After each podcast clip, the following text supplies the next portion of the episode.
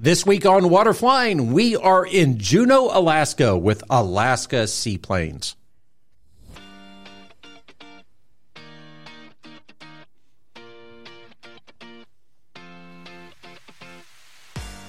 You are listening to Water Flying, a show dedicated to all things seaplanes.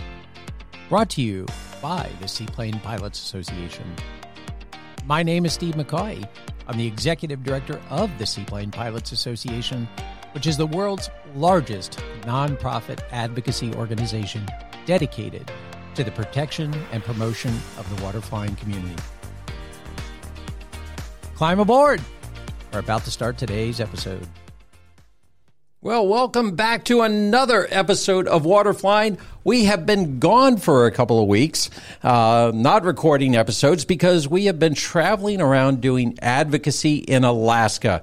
And today I am so thrilled. We are sitting down with Toby Ortega, who just took us on an amazing flight here at Alaska Seaplanes in Juneau, Alaska, a place that I have wanted to come my entire life. I've been coming to Alaska for 23 years now, and I have never been down into Southeast Alaska, into Juneau, and you made my dreams come true today. Uh, so thank you so much, Toby. Let's have a discussion about this amazing place we're sitting. We've got beavers in the hangar. We're looking at glaciers out the window, and uh, we have aircraft and helicopter flying over us nonstop uh, here at the beginning of tourist season in Juneau. Yeah, thanks for having me on, Steve. And it was an amazing flight out there today. And there's a lot to see today. yeah, it. thanks for uh, arranging that weather. Yeah, no, it worked. Yeah, I just I just said it in the books and it worked.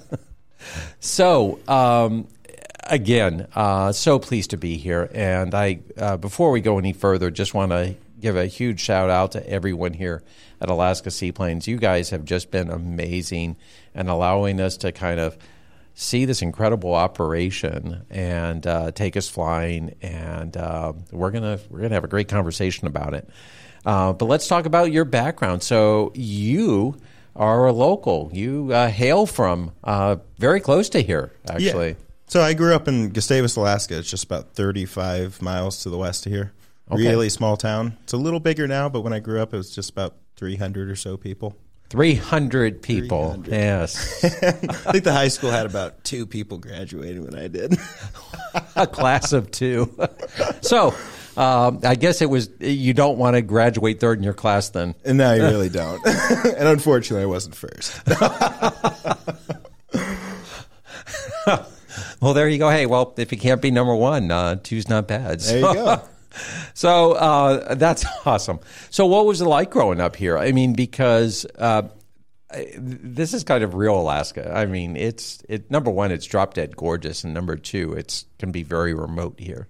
Yeah, it can be extremely remote, especially out there. We didn't even have a, when I grew up. There was no ferry, so it was only aviation in and out of uh, Gustavus, and you know, there's a lot of uh, subsistence like hunting and fishing, and that's really how we actually did get the majority of our stuff. Yeah and it was um, you're definitely living pretty pretty wild sometimes. so, how do you go from growing up in a community with 300 people, a class of two?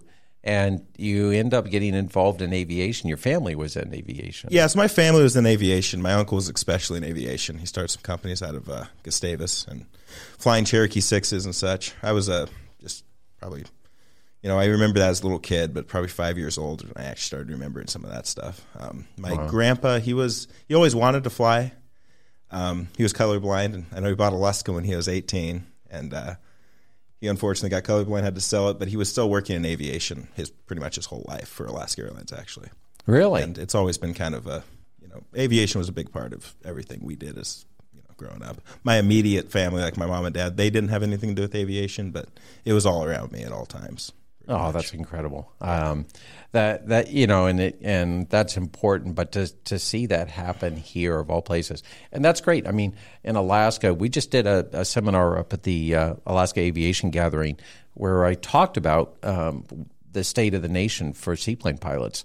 And oddly enough, here in Alaska, in the last twenty years, uh, you guys have lost like 35% of the seaplane pilot population.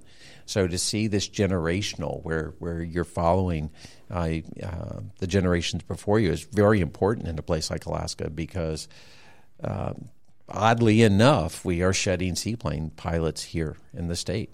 Yeah, I mean, it's this is an industry we de- definitely like to see more, you know, younger people getting into it. Yeah. It's not there's not too many people my age really doing it. I feel like We need to get more. we need to get more. exactly. So you mentioned your uh, grandfather worked for uh, um Alaska Airlines. yeah, and actually Alaska Coastal before it became Alaska. So that's where I was going with Yeah. that. So uh, unless, uh, in case you don't know, uh, which probably most people don't know, uh, Juneau has a uh, pretty significant uh, part of history for Alaska Airlines, as it was uh, actually just a couple miles down the road. Um, is what was the genesis of the beginning of the airline? So the very beginning was up in Interior. I'm not totally sure, Yeah. you know, the exact details. But when he was working there, they were running you know, lots of Grumman Gooses, Alaska Coastal, Yep. and they were doing a lot of the stuff that we do now, basically. The. Blue Hanger Yeah. downtown, which is now a, re- a restaurant. So, do you know the history of all that? I mean, uh, what what I mean, because it's pretty significant. I mean, seaplanes were coming in here. I saw photos in there of uh, the first uh, uh, bottles of alcohol coming in after the end of Prohibition, Right. and the first air to air refueling uh, to extend the flights Yep. uh, was in a seaplane. Um, and uh, really interesting history. And again, uh, coastal um, became kind of morphed into, uh, evolved into Alaska Airlines. Yeah, I think Alaska Airlines was a group of different airlines up north and Alaska Coastal all kind of came all together. kind of merged together and did their thing. Uh, so pretty cool, uh, wonderful history, and again to see it preserved here um, is good. So uh, start out flying. I know you were rather young. You you were you went through. You started on a mechanic track, right? And then Yeah, so as a kid growing up, I was really interested in the mechanic side of things. I had four wheelers and cars, and I was always working on stuff like that. And it just kind of that was the next thing was well AMP probably. So I went up to Fairbanks to do the quick uh, one year degree up there, and then um, that was I was 17 when I actually completed that. You have to be 18 to be an AMP, so I did another year up there.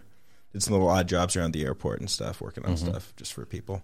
a lot similar to this airport in the fact that they've Yeah. got a big runway and they've got a pond that's parallel to the runway. Yep, yep. no, they, they, it's actually really similar in how everything operates there. But So, how, 18, you become an A and P. Um, how long did you do that? And and you know, how do you end up in a pilot seat? right, so I, you know, I started being the AMP for a local company in Juneau here, Ward Air, and I spent um, basically three years there, and then uh, I, I I have a wife and two kids. But when I had that kid, I needed um, I needed to go up to Anchorage basically. so I went up to Anchorage for six months and worked actually for Guardian Flight Okay, as a mechanic, just on Lears and stuff. which is a air ambulance service. air ambulance in Anchorage, yeah. And then realized, you know, that kind of those kind of planes, they just don't interest me like like uh, well like beavers do. Yes. Um, so I had an opportunity actually to work for an airline in Gustavus at the time, and I worked there for about a year. Um, unfortunately, that company went under, and then I, I went back to Ward Air for uh, another three years, and then uh, with with seaplanes now. But I was in AMP for most of that. The second time going back to Ward Air, I slowly transitioned into the flying side. I've been flying privately since uh, I first got to Juneau at 18. Wow. A little 140 that I bought, and that Yeah, was, we were talking about Yeah. that. We're fellow uh, 120, 140 owners. And Yeah. you said, oh, there's this white and red 140 on floats down in Florida. And I was like, yeah, that's mine. I was really It was surprised mine. that was yours. I, I actually saw that thing about uh, four years ago, probably. I went was to Florida. Jones Brothers. I went to uh, Tr- Traveres, right? Tavares. Yeah, and I saw it there, and I was looking at it. And I was like, uh, my plane hadn't been on floats at that point, and I was still working. It took me years to get. It was a long passion of mine to get mine on floats, and I remember looking at that and being like, I got it. That was like the last push, and I actually I did get it on floats about two years ago. And it Oh, that's really awesome. Exciting, Good to see us 120, 140 guys on floats. real useful, Yeah. but it sure is fun. 145 pound useful load. And it's a good thing you weigh 98 pounds. there you go. I wish that was the case. Uh, maybe not that low. so you saw it. Uh, Jones Brothers had purchased it from me Oh, okay. um, when I bought the Super Cub, and uh, so it wasn't mine then. And um, but uh, it's interesting that you saw it. And then, of course, I've had a 120 since 1997, 1998, and that was my my wife. uh, got a, a diamond or a engagement ring, and, and I got an airplane for our engagement. So Oh, perfect. no, they're great little airplanes. I learned a lot in that thing, flying it back and forth, and it's a good stick and rudder airplane for sure. yeah, and you still have something now, right? You have the you have the uh, 140. Uh, actually, I did finally sell Okay, rest of that and you we were talking about you put it on 31s. uh, for a little 30. bit. It was on 31s for a little bit. It was a pretty funny looking airplane. And that's on one way to make a statement. yeah, yeah, exactly. Tires are bigger in the airplane, but uh, I ended up with yeah Goodyear 26s that worked way better. yeah, which are perfect for the airplane. Yeah. perfect. They're really well matched to the airplane. So, um, uh, did I think you have something now though, right? Yeah, Uh, so I- sitting out on the ramp here. Yeah, I got a Cherokee. Yeah. The old Skagway Airbird, actually. Yeah. So it's a good little airplane to go back and forth from Gustavus and Ah, Juneau, that's great. kinda- So uh, let's talk about Juneau a little bit. So we're sitting here, um, a couple of interesting things. So probably most people don't realize it. It's the second largest city in the United States. By area. Caveat, asterisk, asterisk next to that statement uh, by area because they basically incorporated everything we can see. yeah, city and borough Yes. the- So, uh, and uh, and oddly enough, the largest city uh, in the United States is Sitka, yeah, which, which, is even has considerably less, about a quarter the size of Juneau. So so. There you have it. We just go big uh, in Alaska, and it was funny because I was interviewing the mayor of Anchorage a couple of years ago uh, for a video that we were doing, and he's like, he was so proud because he was like, I am the mayor of the largest city in the largest state in the United States, and of course, you know. Population wise, that didn't mean a whole lot Right. at the time. Yep. Meant less five years ago than it does now because Anchorage has grown so much. But he was so proud because he was like, "Yeah, I'm the I'm the mayor of the largest city in the largest state in the United States." And yeah, it's pretty common Alaska stuff. so, uh, but that's pretty cool. So, you know, to give people kind of an idea, there's officially 32,000 people in in the city, but um, not I, I I haven't seen where 32,000 people were gathered. Right. It's you know decently spread out. Basically, have the valley, downtown, yeah, there's not one big area. is thing, so- Downtown is about a mile, maybe. yeah, it's pretty small. it's So- pretty much it's the tourism hub. and uh, on on the water. So you have uh, a lot of docks, uh, twenty foot tides. Yep. That's, Um, so big tides. we have big tides here for sure. uh, one hundred and thirty eight glaciers within fifty miles. Yeah, something place- like that. Yeah, it's it's amazing how many. I mean, just right above us, as you were saying earlier, you can just see basically Mendenhall Glacier where we're sitting. But that whole area up there just has yeah dozens and dozens of glaciers. Yeah, and and if you hear background noise, it's because they're probably hoisting a beaver in back of us to put it on uh, floats. Uh, so uh, if you hear noise, that's what's going on because they were getting ready to do that out in the hangar. Uh, but uh, literally, yes, standing on the ramp here at the airport or down at the float pond, uh, you can look out and see uh, the ice wall at uh, Mendenhall, which is Yeah, it's a nice way to start a tour. Just like right when you take Yeah, off. by like, the "Hey, way- guys, look out for your right. You got a glacier. Right? our tour's done. Yep, Yeah, and that's it. when you can see it. Yeah, it's uh, incredible. Uh, so one of the biggest things here is obvious. The the biggest driver for the economy is really tourism. Um, we're here. What the second week of May? When, when, I don't even know what it's. We've been on the road so long, but second week of May, um, the first cruise ships are starting to come in. Yep. uh, and that's really the big driver of the local economy. Yeah, it's definitely the big driver here. I mean, you know, everything supports it here, and a lot of money flows into Juneau. That I think way. we saw what four uh, in and out today. I think there's three down at the docks right now. Yeah, I think they can hold up to five now. Talking about bringing four or five thousand or more people Yeah. in on each ship into a town that downtown's a mile long. Yep, almost doubles our population. so we were talking about that earlier. Crazy, uh, but you know, so with the cruise ships, though, there's a, a really interesting byproduct uh, to the local economy, and that's the fact that this place needs a lot of pilots and a lot of mechanics and a lot of aviation support people.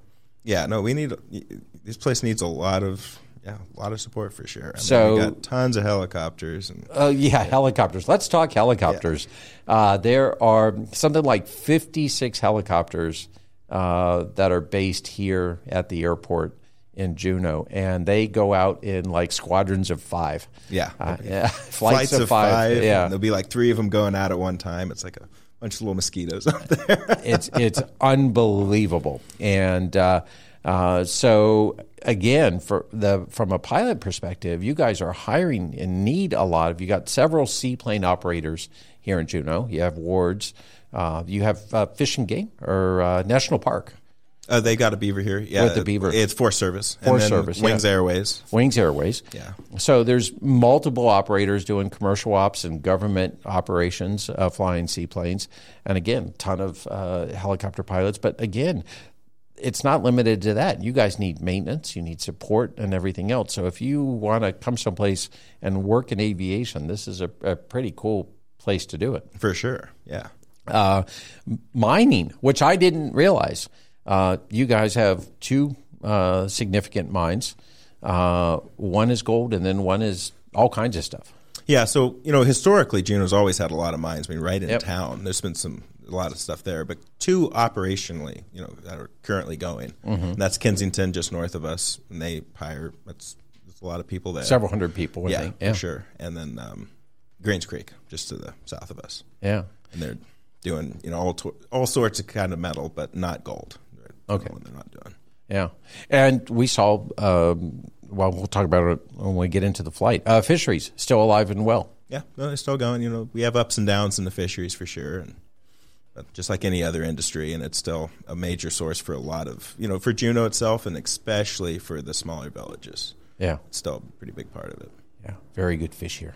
There you go. Hey, don't eat anything else. Uh, we had a salmon uh, spread for lunch, uh, sitting down there downtown, and it was just incredible. And so the the original uh, building uh, where they operated the seaplanes downtown is still there, and uh, while it looks much different in many ways, they've tried to preserve a lot of the history, and they're still flying seaplanes in downtown. Yeah, still flying them in and out of there, and then like the pictures, you probably saw them on the walls when you walk Yeah. in there. There's a lot of. I mean, it's a really historical building for sure. Amazing. they would lift those airplanes from the water and All the way up. w- yeah, up into the hangar. We're talking, about they, they had a lot of PBYs there. They had, uh, They were using Ran PBYs for commercial service. yeah, Yeah. yeah, no, for sure For passenger service. Those are big planes. Yeah, and lifting them up on gantries Yep. uh, to put them in the hangar. Yeah, and then like you know before we had a lot of Stinsons too. There's a lot of you know, like four place Stinsons and that kind of stuff. Amazing. Way back in the day. But, So uh, if you um, if you come to Juneau, uh, especially as a pilot or any aviation enthusiast, you have to go down to the hangar. It's very easy to see, bright blue building right on the water. Um, and not only can you see all this aviation history, they have great local food uh, and great local beer. Uh, and uh, then also uh, the seaplanes are operating in and out of there. So uh, for, for seaplane guys, it's, it's a special place. Um, you guys are also the state capital Yep. in Juneau. So uh, 32,000 people, and you're the state capital. And the only state capital in the United States that is not accessible by road. yeah, no way to get here other than eh, airplane or boat, I guess. so which is pretty darn cool. Uh, we were we were on the highway, and I was like, Carter, look up, look at how long this road is, because uh, you cannot get to Juneau by road. Uh, you can get here by water or air, and those are your two options. And it's the state capital, which is amazing that you're running the state capital of the largest um, state in the country by landmass, and you can't even get to the state capital by road. It's just awesome. I just And like if you really try, you want to go on a little road trip or something with the family or whatever, you can get to about a 45 minute drive, and that's about it. All the way from one end to the Uh, other. yeah, until the road stops. yep. And then you're going back. It's like uh, one thing you don't have to worry about. You rent the rent a car here, and they're like, "Yeah, so you're gonna. We know you're within a ten mile circle. You're not going to go very far." yeah. No, it's uh, not a, not a lot of uh, driving opportunities.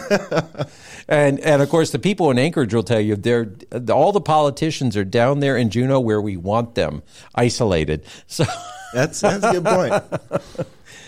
But uh, uh, again, uh, with Carter traveling with us, uh, God forbid I fail to mention uh, to any pilot that um, if uh, you're a normal pilot type, you have to come to Juneau for the beer because that's one of their biggest export products. Yeah, Alaska Brewing Company is. Um, you see them all down south, and it's a big thing here for sure. And it see is brewed here in Juneau. Yep. Uh, and I know uh, when we finish this, we'll probably be enjoying uh, one or two of them, maybe one or two, no more than two. sure. So let's talk about um, the background of Alaska Seaplanes. Um, they're celebra- You guys are celebrating like 25 years. Yeah, just over 25 years now. Um, that's pretty amazing. Uh, great history. It's morphed. There's been a lot of like, we were part of one company, kind of like everything in Alaska, generations Yep. and, and morphing, and one company joins another company, and management kind of comes and and comes from another company, but then it, you know it all kind of melds together. Yeah, no, and it, you know the first one would have been the the Loken started it, and they had two Beavers and a 185. And that's kind of like the beginning of what is Alaska Seaplanes. Mm-hmm. I'll still say, I mean, you know, most of our management and everybody up top is still very local, and it's um, it's still a very local business, really. Yeah, which is great.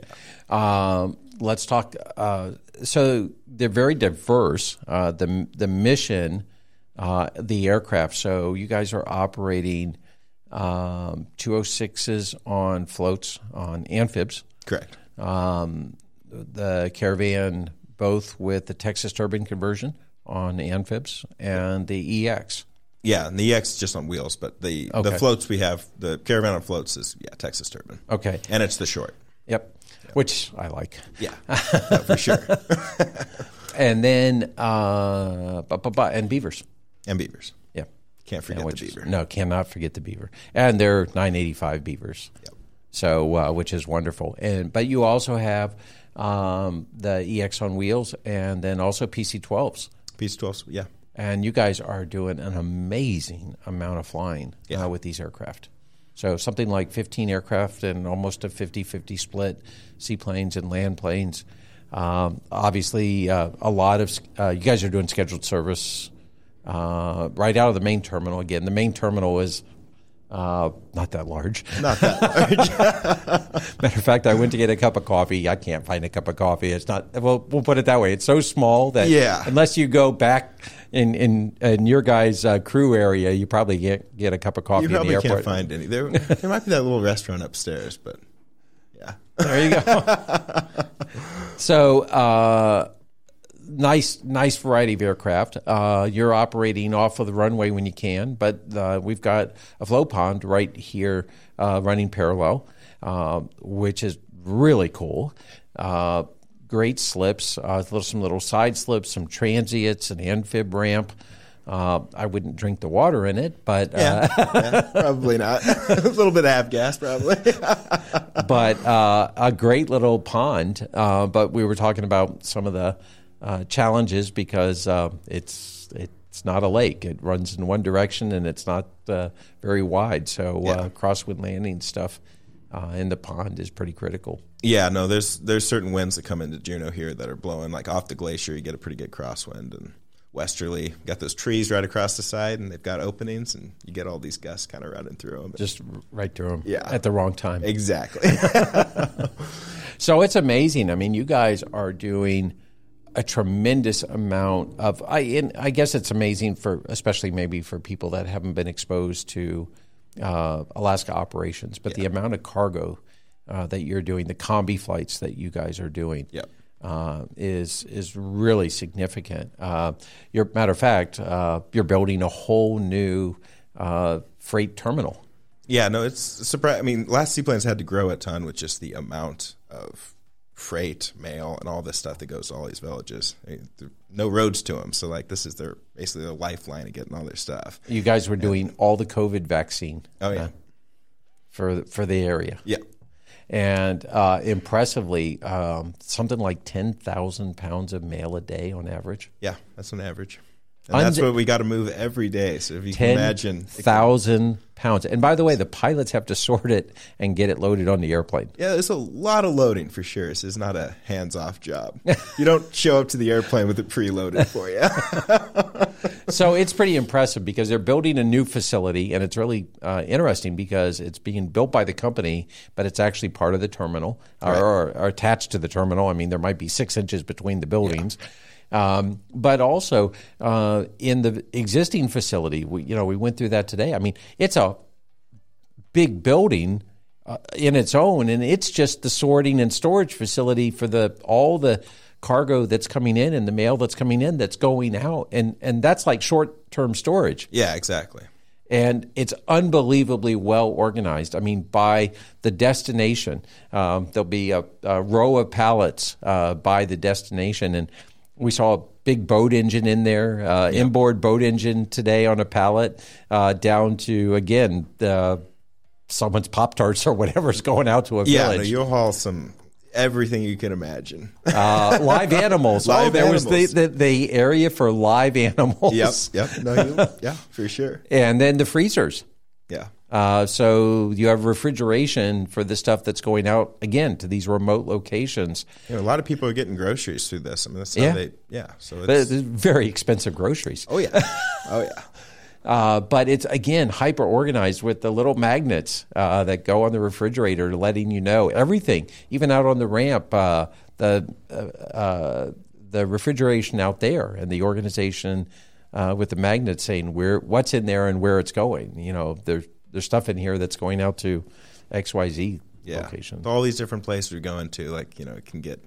You got to be really organized to get everything to where it needs to be. And that new freight building, you know, will just make everything way more efficient and streamlined on getting stuff to all these destinations. And then you guys are maintaining these 15 plus aircraft uh, by by uh, within the company. Yeah. Uh, so uh, again, we're remote, and one of the conversations, something between being in special operations and the military, and then also I, I had a period in my life where I was doing support for aircraft in South Africa and Namibia and places like that.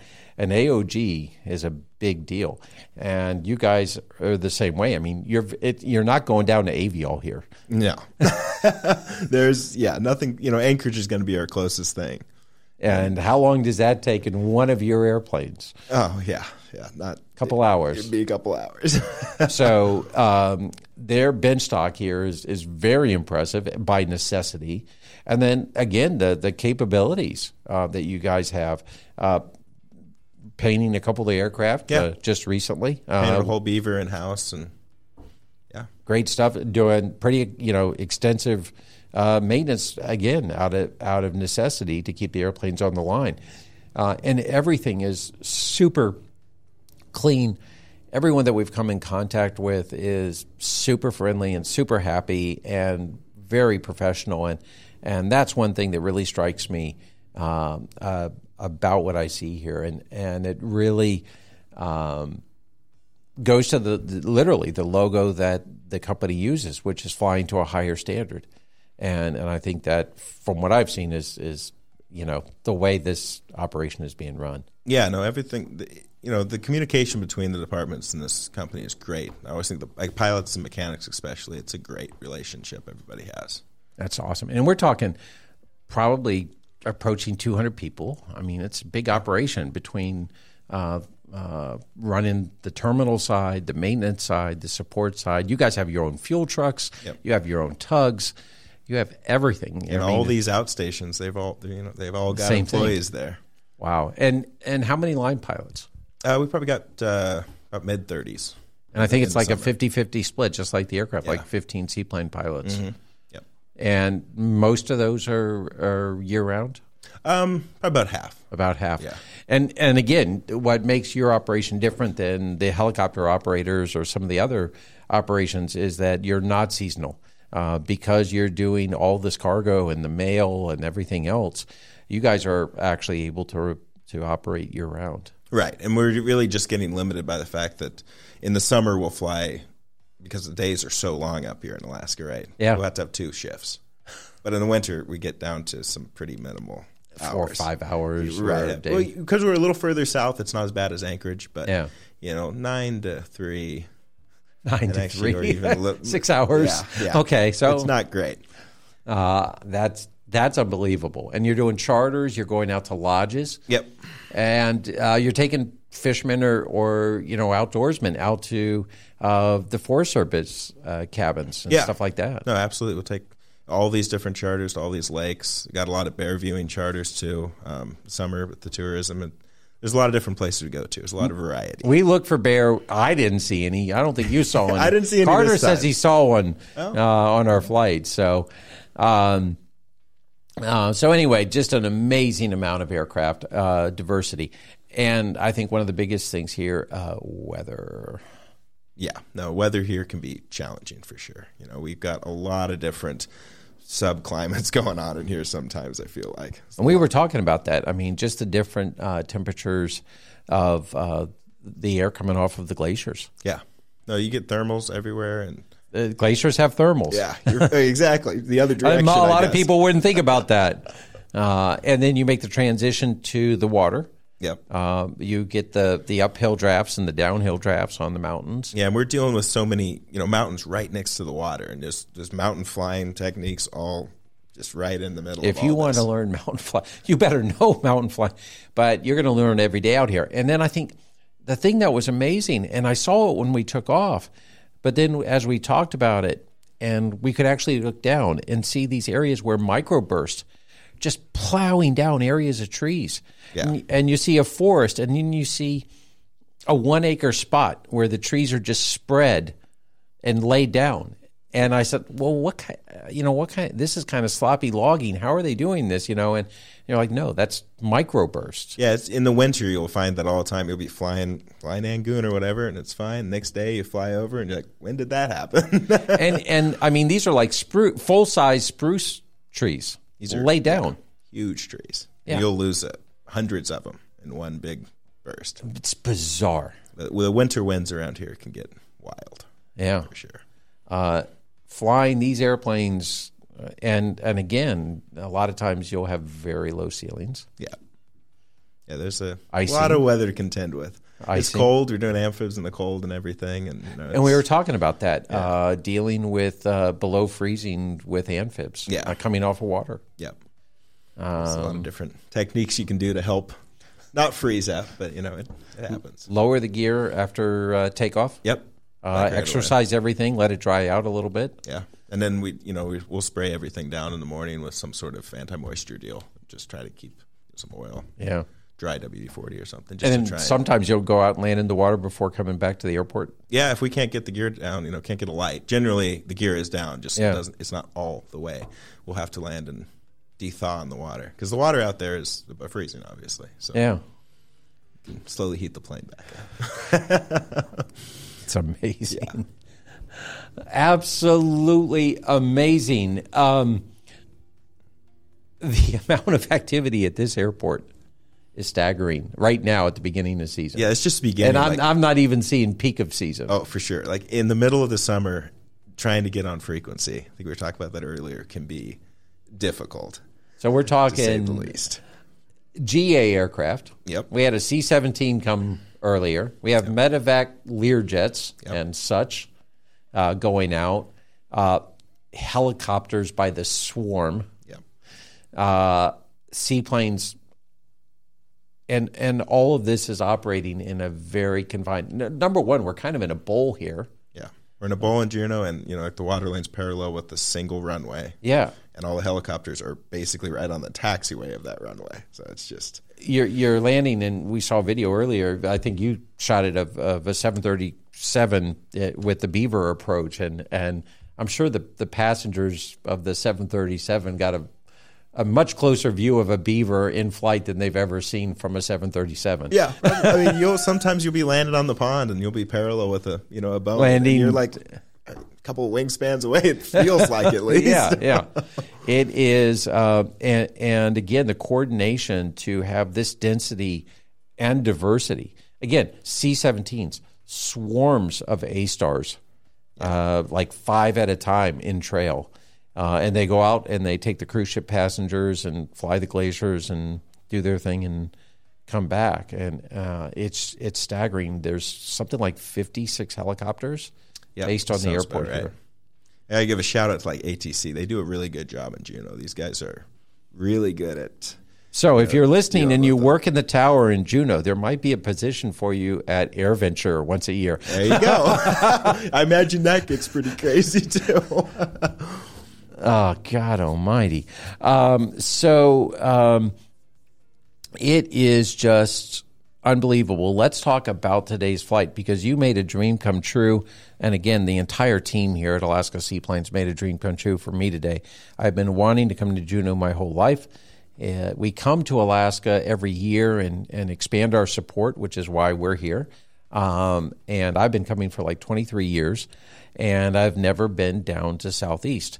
Uh, and it you delivered today. So number one, weather was absolutely perfect, uh, and take off out of here, uh, circle back and go along downtown, uh, see the cruise ships, I see some otters coming off the water, uh, and then fly out and uh, really get to see um, what this area is like. Um, I mean, you can tell me. We we we did Turner Lake. yeah, we so I mean it was just a beautiful day. We went up the uh, Taku Glacier Base, Yep. Taku River, Yep. and saw the glaciers up there. There's there's a lot. There's four different glaciers you see basically. right there, I mean, immediately right, there. Yeah.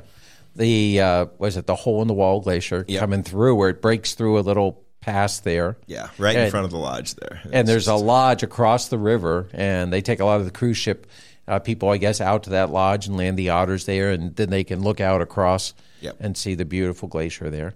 Um, and then we went in a little bit further and circled around, came over the glaciers, Yep. Uh, and then uh, went into Turner Lake, which is still frozen. Yeah, Uh, I it's normally breaking up. Like part of the flightseeing thing, I normally fly in there. It's just a beautiful lake to fly into. The, the color of the water too is just amazing. When go you in through a little pass. Yeah, go in go go in through a little pass between the mountains Yep.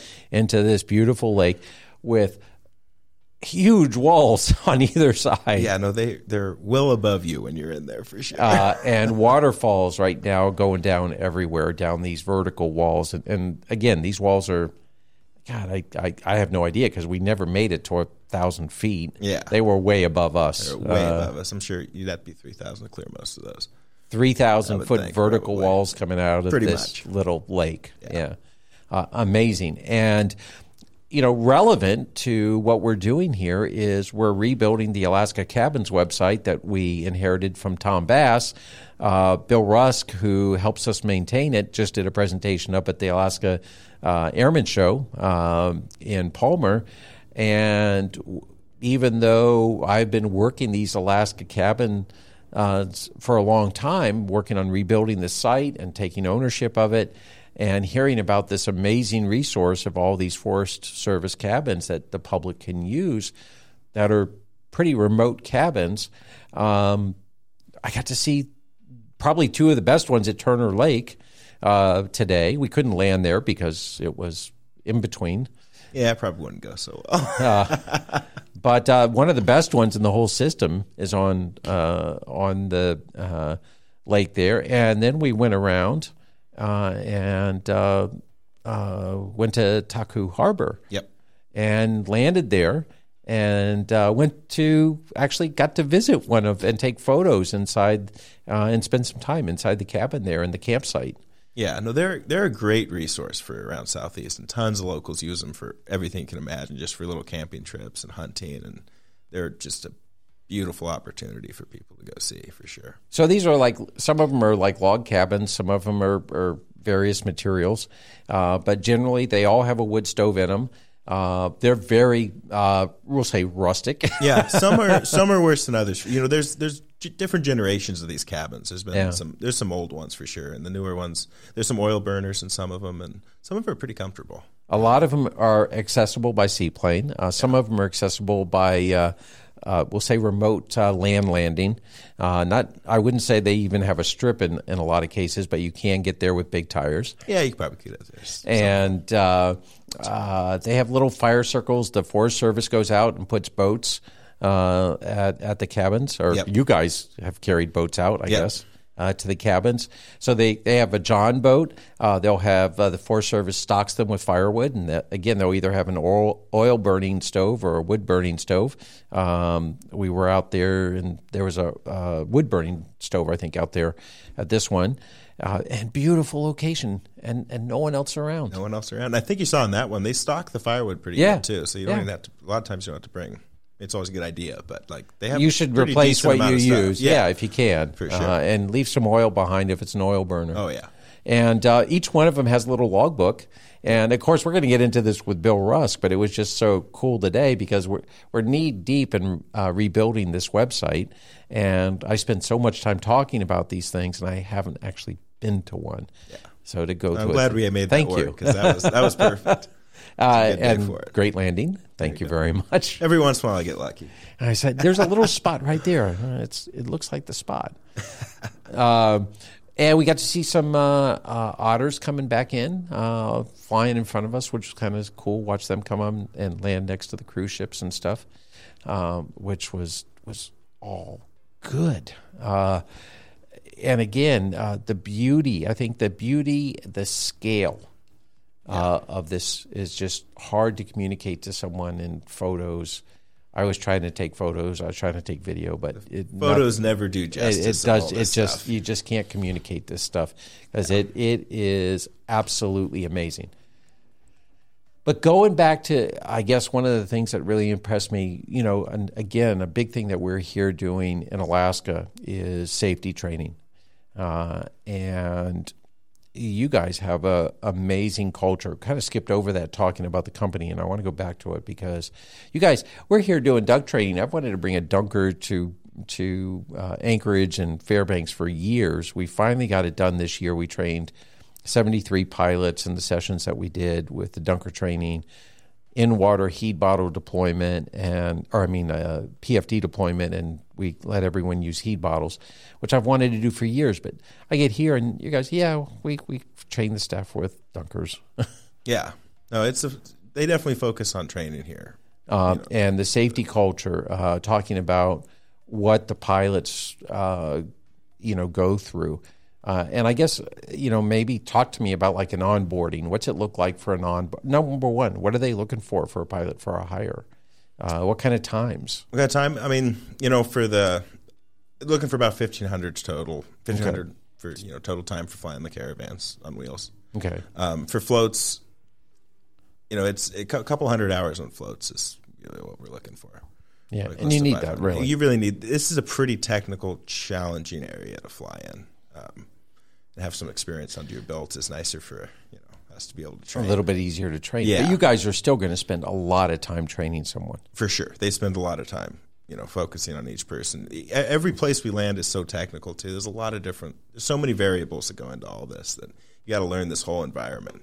Every place has its own current system. Yeah, talk, talk about. So, what are some of the challenges? I mean, again, for someone who's just listening to this, what are some of the challenges that they're going to be faced with, or that their pilot's going to be faced with? Right. So you know, generally, just the, the visibility here. Everything can change so quick here. We have a lot of we have a lot of fog here. We've got a lot of rain. It's a rainforest. Rainforest, so you know, you know, minimal rainforest visibility. typically is- have fog too. so, yeah. exactly, pretty pretty constant sometimes, especially in fall. Um, you know, lower ceilings all the time. We're dealing with pretty decent winds. Um, and decent. yeah, That's nice. Yeah, there you go.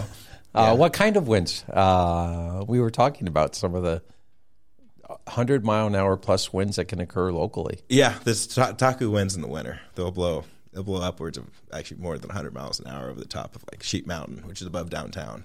You'll wake up in the morning and see just snow. Above, just, above downtown, where we just flew Yeah, yeah. six miles you way. don't want to be in that flight path when it's Taku wind. Yeah.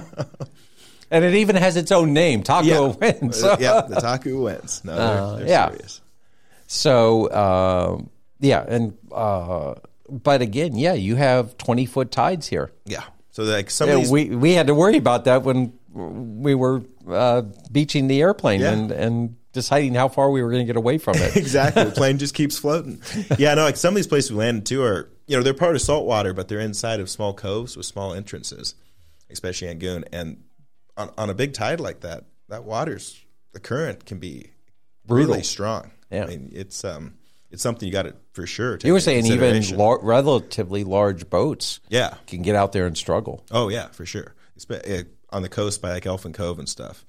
There's So- some wicked currents that go through there. Yeah, I so mean, be out there with a 206 or yeah, you're not you're not landing in that area Yeah. to us. I- I- if you do, you've done something wrong yeah, yeah. or had a bad day. Yeah, because almost all these waters in the coastal part of southeast comes through just a couple little passages on the coast. And Yeah. All that water's got to come in and out. In and out through yeah little little channels So you're dealing with current, dealing with different winds, bad visibility, and it's challenging, but it's a lot of fun. There's just a lot of oh, a lot of variables. that's what we like about it. exactly. But but they're not. If if you're looking to fly for the airlines and you're looking for a uh, a show up and fly it uh, mentality, uh, this might not be the place to come. What's Yeah, what's an average day look like?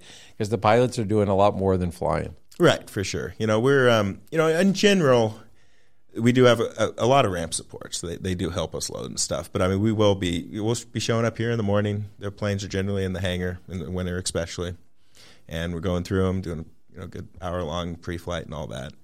And then uh, there's mail, there's UPS, there's freight, and you got to basically coordinate all that together The pilots the pilots that. coordinate it really, and you know everyone works together. This company's great with just Yeah. everyone does work together on it, and it is fairly streamlined.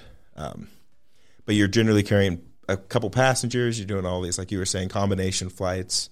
You're netting off as far as you up as you can to get as much cargo as you can in there, and you got to move a lot of stuff by the end of the day. And it's, these are lifeline to all these communities. Yeah.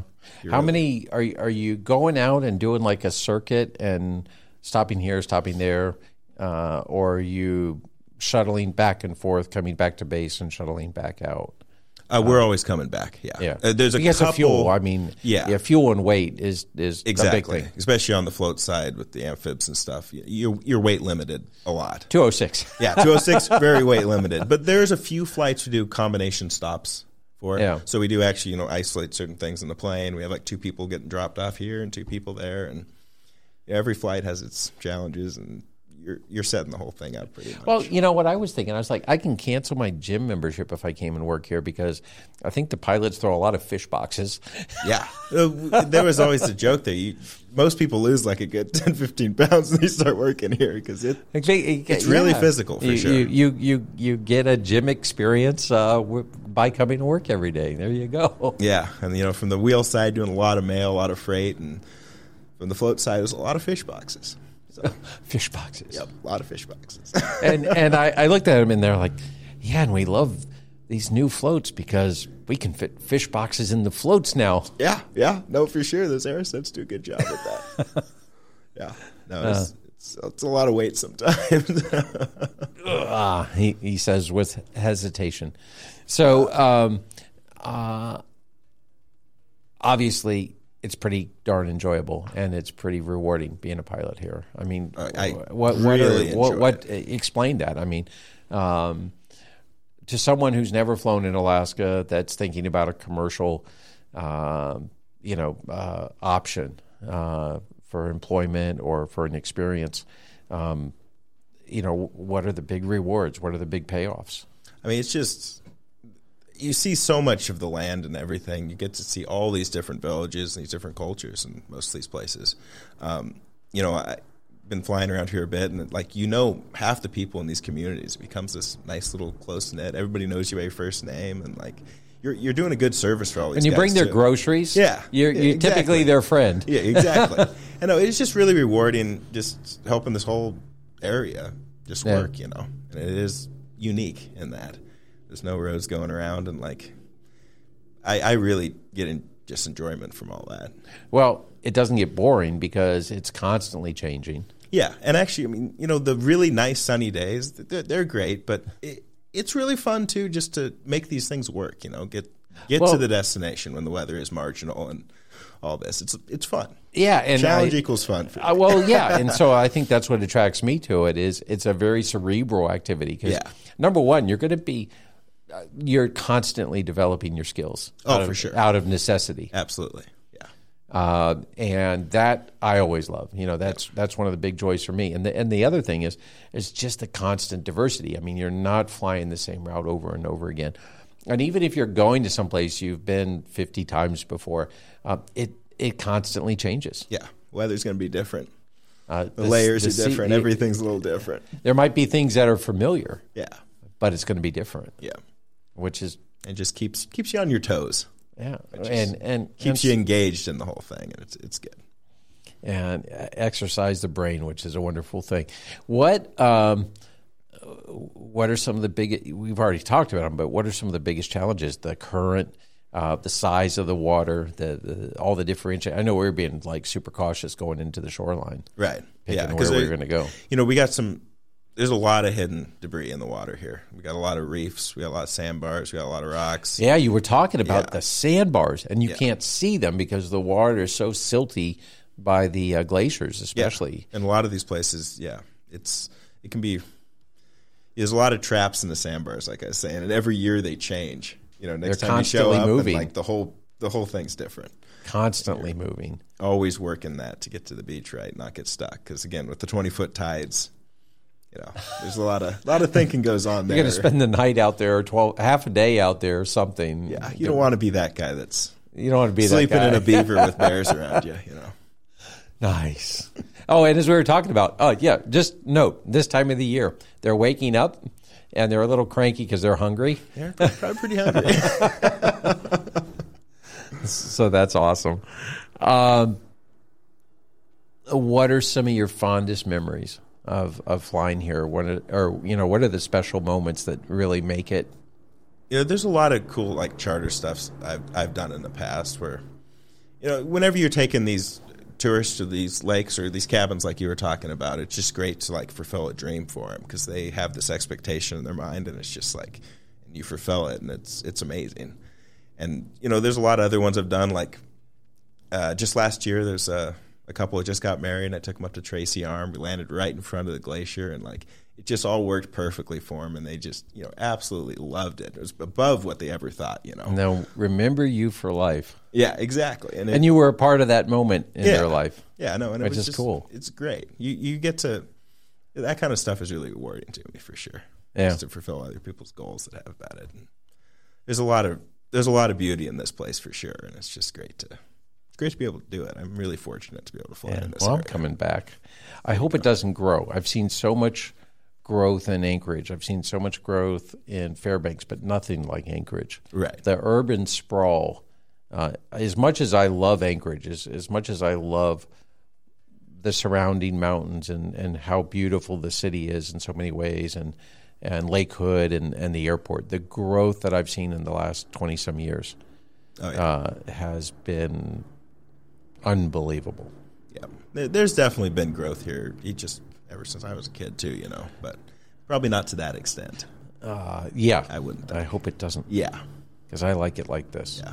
It still has that small town. for sure. It is small town, but it feels small town, which is really important.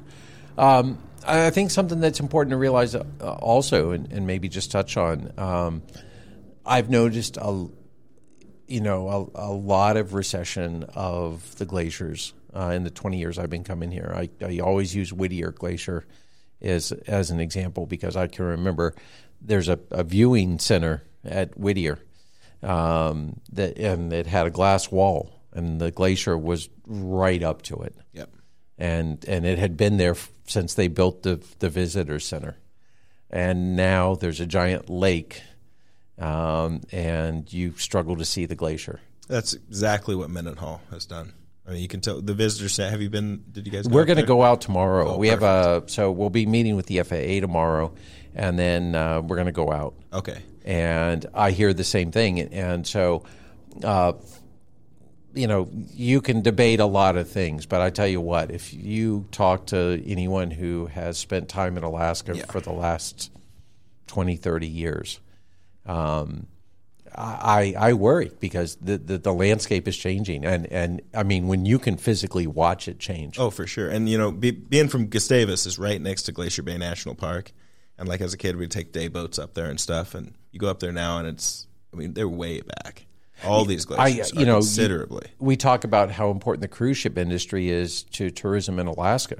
Uh, between the train service that they're running up to Fairbanks and out of Anchorage, and and again the the amount of people that the cruise ship industry brings into the state to feed tourism. And I, you know, I was up with Todd Rust uh, six or seven months ago um, and doing a podcast with him. And you know, I, I was like, well, what's the future of your your industry of of the flightseeing?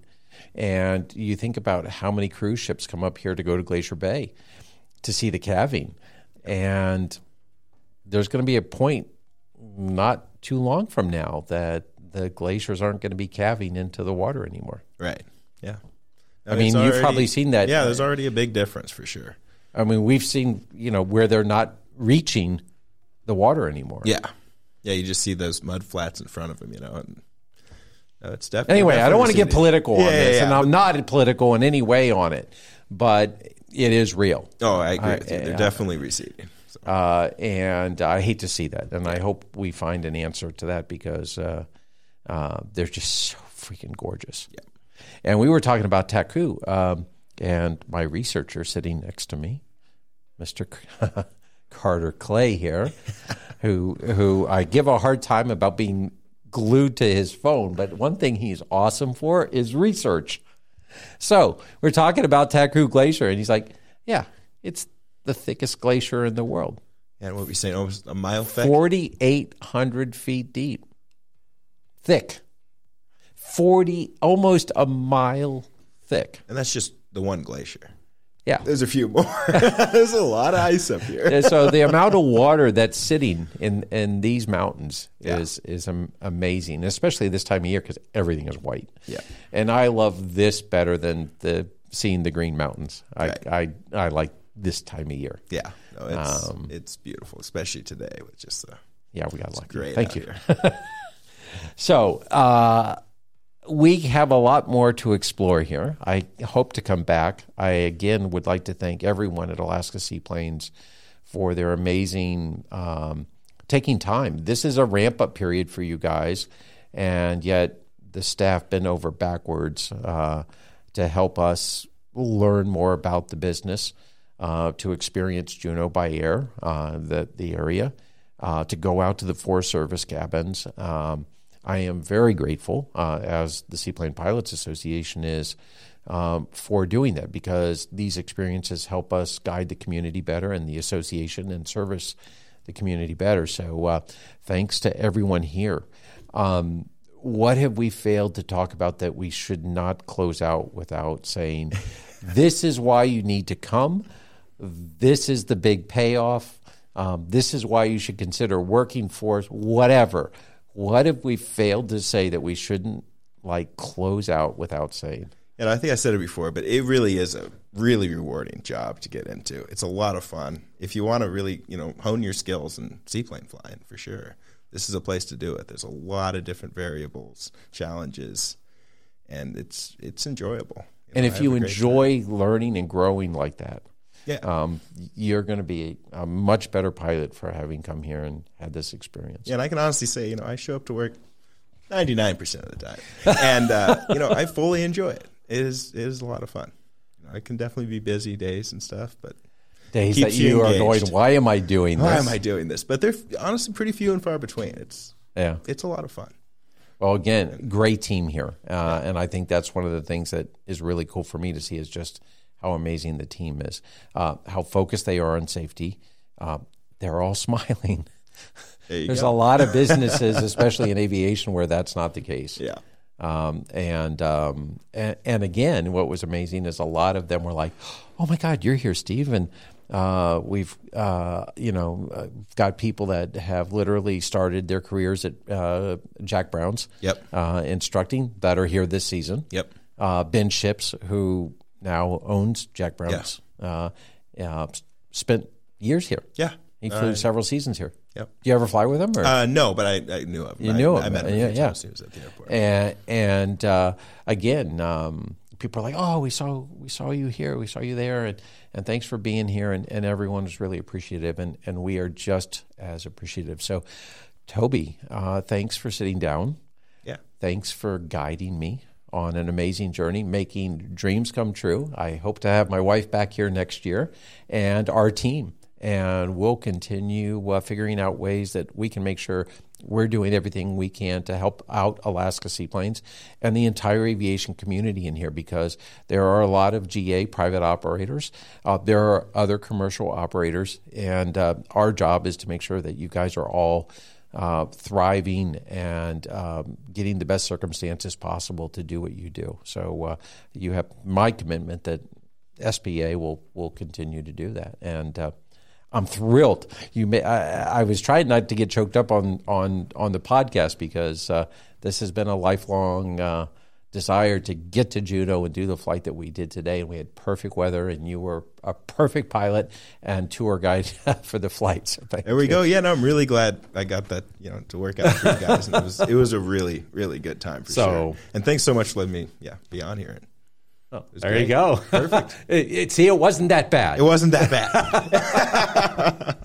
so, uh, well, we'll be back, and I expect to fly with you next year. There we go. And uh, again, we hope you've enjoyed uh, getting some insight into uh, Alaska seaplanes and f- seaplane flying here in Juneau, Alaska. Until next time, uh, make sure you share the show with your friends. We're going to have more exciting episodes coming, and uh, uh, fly safe and fly often.